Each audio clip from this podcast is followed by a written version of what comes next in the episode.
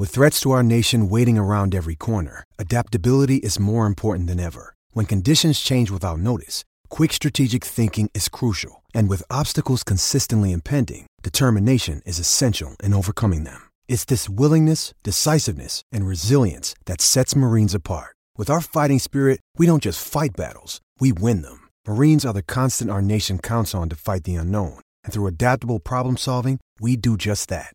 Learn more at marines.com. Ladies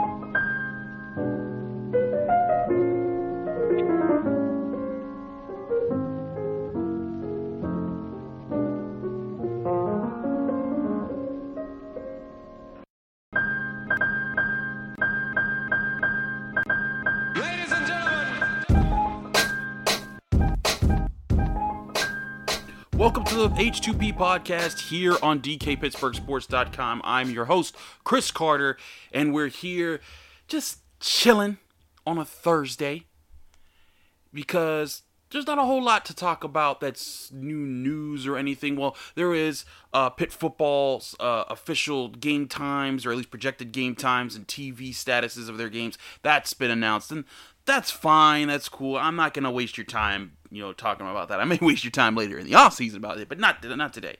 I wrote a piece on DKPittsburghSports.com, and this one's free. If you're not a subscriber to DK Pittsburgh Sports, which you should be, but if you're not, this one's for free. It's in our talking points section, or you can go to the pit page to, to read this one.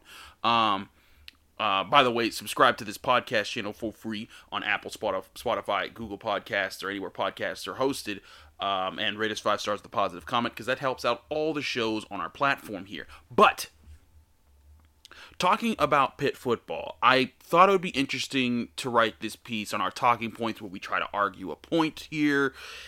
Is I saw a piece on ESPN Plus, you know, ESPN's side. Bill Connolly wrote this, and he created a top 50 all time NCAA football teams that didn't win national championship. Now, mind you, this was an interesting list because in my time watching uh, college football, I've seen a ton of these teams. The you know the USC team that Vince Young took out with Reggie Bush and Matt Leinart and LenDale White and all them dudes. That was a bad team. That Miami team, I think it was in 2001, that lost to Ohio State on that extremely questionable play. That was another one.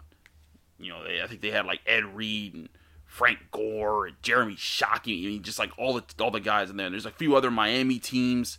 There's a few Penn State teams.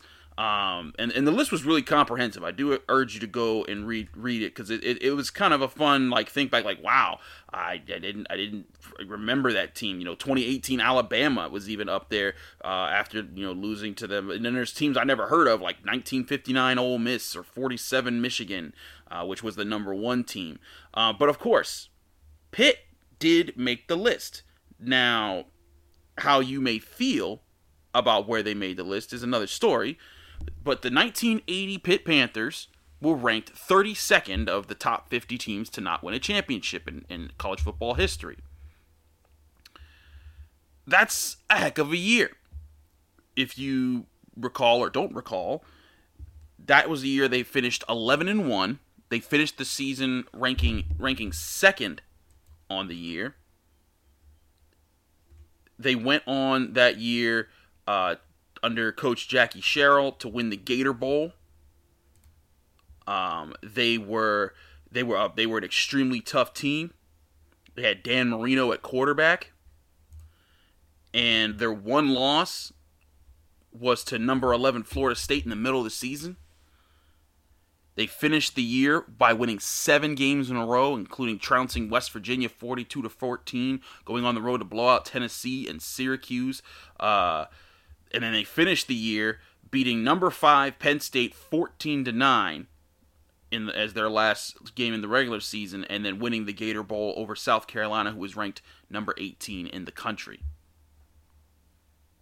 They got ranked number two because Georgia went undefeated that year. But that was arguably the best Pitt team ever. Arguably. Now there was there was a 76 team that won it all. And you could say about Tony Dorsett and other guys that that, that have been there and the, and the things that those guys got, but you could make a case that that team that year was just too loaded with talent. Not only did you have Dan Marino at quarterback, this was the was the group that broke the NFL draft. You know, I I talked about how I talked about how um, you know, all you heard me gearing up for the NFL draft, how Pitt is going to have six guys in the NFL draft. Maybe they'll have seven because six had been, you know, six was would, would have been the most since 2004 when they also had six with Larry Fitzgerald. Um, but the only t- the the only time before you know before that, you know, in the 90s that they had more players get drafted. Um, was uh was 1990 and that was a bit of a of, of a of a trick or a, or a pl- uh, you know that's kind of a, a little bit of a cheat because back in 1990 there were a ton more rounds to be drafted in. Three of those players got drafted in either in the ninth or 11th rounds. There are no ninth and 11th rounds anymore. So like if if there were 11 rounds, I'm sure that Paris Ford and you know DJ Turner and other guy other Pitt players that didn't get that that got that signed undrafted free agent contracts would have been picked up by a team. Um, but the 1981 pit Pitt class, there were 12 players drafted there. And only one of them came after where we would understand the NFL draft to end in the seventh round. There were 11 players selected in the first five rounds of the NFL draft. Three of those came in the first round. Reading them down the list Hugh Green, y'all know him, he went seventh overall. Randy McMillan went 12th overall to the Colts. Mark May, 20th overall.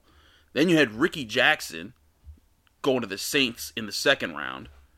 Then even in the third round, you had Greg Meisner, defensive tackle, Carlton Williamson, the DB, and you also had Russ Grimm. Y'all know him as the offensive lineman. He went to be a Steelers offensive line coach for several years. And then he still had players in the fifth round like Bill Neal, Benji Pryor, Lynn Thomas, Jerry Boyarsky. And then the final guy was Rick Trocano in the 11th round. And he actually was picked by the Steelers. But point being, that's a ridiculous draft class. That's back when Pitt was a powerhouse. And you look back at those years, and they really were. Even though they didn't win the national championship that year, when you go back and look at it, they were 11 and 1 that year. Well, guess what? The year before that, they were also 11 and 1 in 1979. They won the Fiesta Bowl that year. And the year after 1980 and 1981, they were 11 and 1 again under Jackie Sherrill. Three straight years of 11 and 1. And that year they won the Sugar Bowl. Now, you could probably say that you felt a little bit better about the 1981 team because, well, actually, no, you probably couldn't because that was the year that they, they got blown out by Penn State. But the way they ended the season, beating Georgia the last minute with a, a John Brown touchdown, um, you know, that that was pretty exciting. But 1980, they were that they were that team. You know, they they they they were there. But my point in bringing this up, and my point in writing the article, going back over this list of all the teams and, and where Pitt is, is relating it to where Pitt is now, right? Because that's where fans are like, man, like, it, it, it's different for people in my generation. I'm 32. You know, I barely remember what Pitt Stadium looked like. But I can't imagine, like, the first Pitt games that I physically remember in my brain – is Kevin Barlow, and that's only because my dad coached him in high school, or Kevin Barlow, as he said to people. Hmm. Another story, but um, point being, I, I I don't remember a time of Pitt being a powerhouse.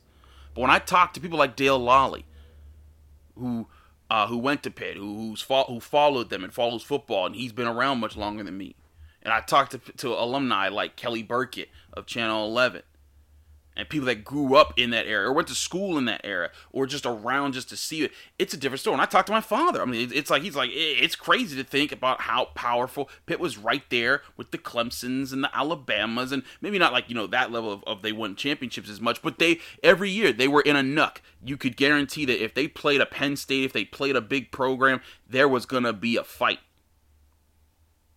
And back during that stretch from 75 to 80 pitt finished ranked five times in six years. And then even when you throw in the three, actually, I, I should extend that. Three t- the three years after that, they also finished ranked. Five of those times being in the top ten. So, in a span from 1980 or from 1975 to 1983, you could say they were they finished ranked eight of those nine seasons. And five of those times were top they were a top 10 team in college football. You couldn't dream of that now. But I don't think that all is lost for Pitt football being a relevant program.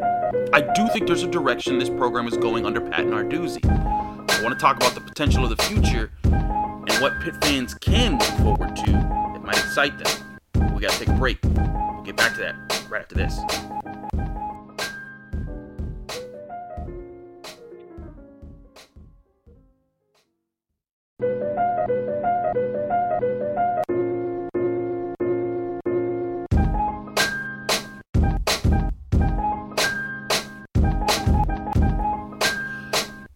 Here on the H2P podcast. I'm your host, Chris Carter. We're talking all things Pitt football on this podcast episode here on DKPittsburghSports.com. Remember to subscribe. We're on Apple, Spotify, Google Podcasts, all the places podcasts are hosted, and subscribe to DKPittsburghSports.com for all of our written work and access there. So, you heard me going all in on the 80 Panthers and, and then where they were and, you know, how they were just, they were just always ranked but that fell off considerably. You know, Jackie Sherrill left the program in 81. But they still had years of contention. Coach Fazio didn't do much, but they eventually got Johnny Majors back. That didn't turn out too well, but uh, but Walt Harris, they were competitive some of those years. Paul Hackett's years, they had they had some some uh, some decent seasons. And then, of course, Dave Wannstedt came in for six years. But Dave Wannstedt's 2009 season, where they went 10 and 3, that was the last time Pitt has finished the season ranked, according to the Associated Press. They were 10 and 3.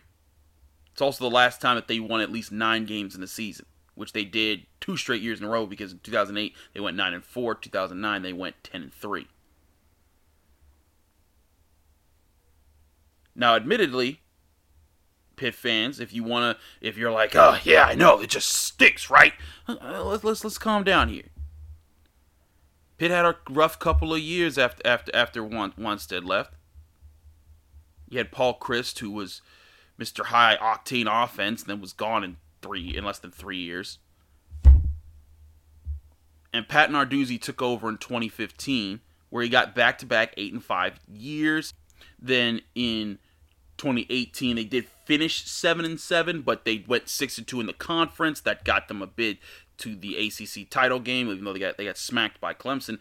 It was still like you know hey this this, program is moving forward. Then they went 8 and 5 in 2019 and they won a quick lane bowl their first bowl win under Narduzzi and their first bowl win since the the, the Little Caesars Bowl of Paul Chryst in 2013 but then the pandemic hit and their best player their biggest name player Jalen Twyman uh, opted out of the season, and there was a whole bunch of problems, and that was. But they did get to be ranked again, and it was the highest that they've been ranked under Pat Narduzzi at 21. They didn't finish ranked, but they were at least ranked during the season.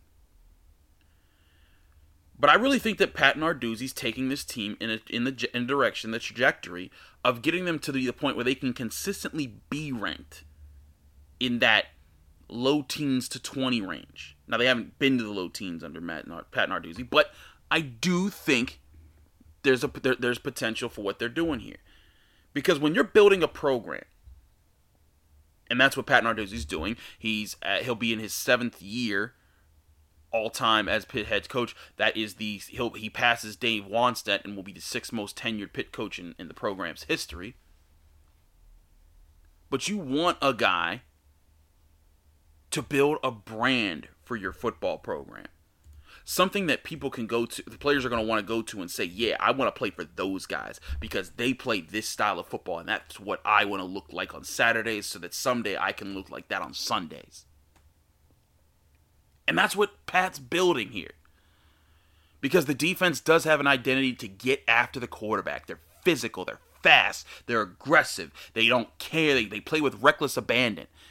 And even though you, you do see their, their, them get beat for big plays, those cornerbacks they do live on islands. Those safeties they do they do have a lot of pressure on them to make big plays in space, but they embrace that culture. And you see players like Jason Pinnock, players like Damar Hamlin get drafted. And if I still say if Paris Ford had just had a better day of his 40 yard dash time, he'd have been drafted too. But that's again, you're building a brand. You're getting people excited to say, "Hey, what are they doing over there?" And then you can occasionally get a Naquan Brown, who was a what a four star recruit, who was supposed to go to LSU, and he had already committed there. He decommitted from LSU, and committed to Pitt, and that boosted Pat Narduzzi's recruiting class, which ranked I think 25th on ESPN's rankings of all the the college football recruiting classes of 2021. You can't get to be a powerhouse again until you can take your steps up the ladder, right? And now, again, I'm not saying that Pitt's definitely someday going to be the powerhouse. I'm not trying to be, I'm not being super bright eyed and optimistic here. I'm letting you know, though, I don't think this program is as far away from being able to finish ranked in a season and not ranked five or ten, but finish ranked in the twenties, finish ranked in the in the low teens. Maybe get a, a, bowl game where they where they where they stun some people because like oh we, we haven't seen Pitt win a big bowl game in a while, and here they are catching this team that you know plays in the Big Twelve or plays in the SEC, and they they, they beat them. You know, getting back to competing in the ACC and maybe getting another shot at the ACC title. And Maybe you won't have to go up against a, Desha- a Deshaun Watson or a Trevor Lawrence in the ACC title game. But if Pat Narduzzi can get them to that point, that's a big win, right? Because we hadn't seen that for Pitt in quite some time. And if players start to see that, then you're going to start, you'll get some five star recruits. Maybe you'll get those players to say, aha, they are even better. And I want to play for these guys. And, you know, I may have not gotten the, the call from Alabama, or I may not feel like, you know, I'll start at Ohio State. Because, because they have all this competition over there, or they have their ways. But at Pitt, I might be able to get that. And all it takes is a few guys like that and then you get a, a, a, big playmaker, and then you're hanging with the big boys, or at least making noise. Because if you hear any noise, it ain't the boys. Um, but in all seriousness, Pitt football has has has that has that chance, I think, to get there. And if Pat Narduzzi can get them there and then keep them there, not every year because that's not possible. You know, you gotta lose players, gain players, and, and, and keep things interchanging. But if he can get them there where they're regularly battling and, and, being ranked, then I think that gets them better chances of those higher recruits. And then we're dealing with a whole different conversation of what's within reach. What's the hope? What's the what's you know, what's the the the, the shelf that they can get to now? You know? That's where I think Pitt football can get to. And if Pitt football can get to that level, then maybe several years down the line, if they if if if that could be the established culture that Pat Narduzzi gets them to adopt, maybe then we're talking about someday like, hey, this isn't all that out of reach. So that's the reason I posed that question in my talking point was could Pitt get back to being a powerhouse someday? I'm not saying this year or next year or even 5 years down the line but it's it, you know Pat Narduzzi is establishing a culture of football here, and I know there's some people that want him gone.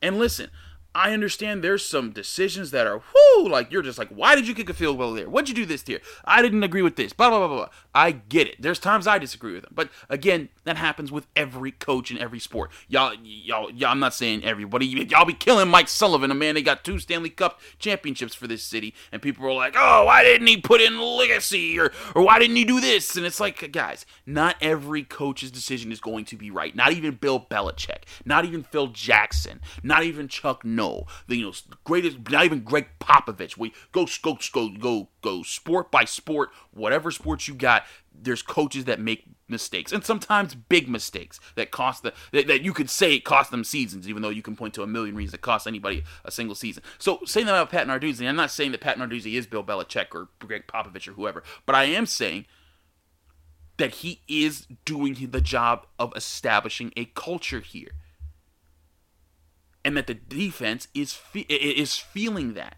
The linebackers that know that they have a level of responsibility to the program. Is like hey we play this brand of football. We're physical. We're fast. We get after guys. The defensive front they they you know Jalen Twyman he looked up to Aaron Donald. Now they got a Calijah Kancey. He's he's trying he's trying to be the next interior pass rusher. You got edge rushers now like Deslin Alexandre who are looking at Patrick Jones and Rashad Weaver and say, I want to be like those guys. That's how you build the program. That's how you build excitement. And then when more and more of those guys keep, keep, keep getting churned out, some of those kids that grow up in West, Western Pennsylvania and play high school football and make and, and you know they're the four and five star recruits and they're like, whoa, wait a second. I can do that there. I can be like those guys going to the NFL. Let me check them out. And I know there's some people going to say, well, you play at Heinz Field and it's not always full and it's nothing like Happy Valley. I get, yeah, go somewhere else. The point is, people can see Pitt and see opportunity there. And that brand of football is being established at Pitt. Now, does the does Pitt still need to show up in these next couple seasons? Uh huh, they do. I think this year is huge. And I mean huge with a capital H for Pat Narduzzi. If he's able, he, when he got Kenny Pickett back, because without Kenny Pickett, I was like, this is going to be a trouble. But when he got Kenny Pickett back, he has a chance to have a real ground game with, with Izzy and, and Vince Davis. I think those two can be really special together. They've got a talented receiving core.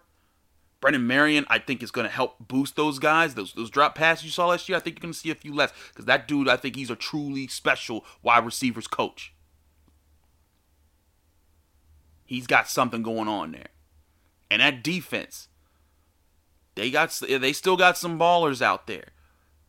I know everyone's like, oh man, no Rashad Weaver, no Patrick Jones, no Damar Hamlin, Paris Ford, what Jason Pinnock, all those guys. They got some dudes coming up the chain. And again, they don't got to go undefeated. They don't got to sweep the ACC. But like, imagine if they had a year where they didn't have those two one-point losses to NC State and Boston College. Imagine if they had had if if they if Kenny Pickett doesn't get hurt and maybe he plays in Miami and maybe they beat Miami. And right there, you're you're looking at nine and two instead of six and five and you're feeling as a Pitt fan a whole lot differently about this year. Yes, you would be. You'd be like, oh man, that was great. A nine win season? And you're also probably, well, Notre Dame was in the mix this year, but you'd, you'd, be more competition for, uh, for an ACC championship appearance, for maybe a bigger bowl invite. And by the way, I still think that Pat Narduzzi made the right call to not go to a bowl this year. It's just there was too much going on, and it was just to go to another eh bowl with COVID going on. Those kids had been through enough. I, I totally get that decision. But this year, if they can do that, with Kenny Pickett back, a growing receiver room, a growing running game, a defense that they got to get some changes in there, but I, I think that they can still be competitive and get after people. Man, let the don't let them have a nine win season this year. Because then we'll be talking about what I'm talking about right now in this show. Not top five, not top ten, not even top twelve. But maybe they crack the top twenties. Maybe they crack into the t- into maybe being 15 again. That's where I see the potential for this program, at least within the immediate reach. And if you can get there, and then get there a few times. Maybe then we're talking about what can Pitt do to take the next step to getting back to where they were with their 1980 class. But that's all I have for you today here on the H2P podcast. I'm your host, Chris Carter, here, pit beat writer for DKPittsburghSports.com and Steelers writer as well. Check out my work there at DKPittsburghSports.com. Also, check out all of our podcasts at DKPittsburghSports.com by subscribing to our podcast network. We're on Apple, Spotify, Google Podcasts, and we have a ton of and we have a ton of, uh, of other programs on the Steelers, Pirates, Penguins, all right here for you to enjoy for free. Also rate us five stars with a positive comment. That stuff really helps out the network. Stay tuned. DK's got his daily shots coming up tomorrow, and we got a ton more content coming your way. Dale and myself talking some Steelers football this weekend. It's gonna be a fun time. See you then. Ladies and gentlemen.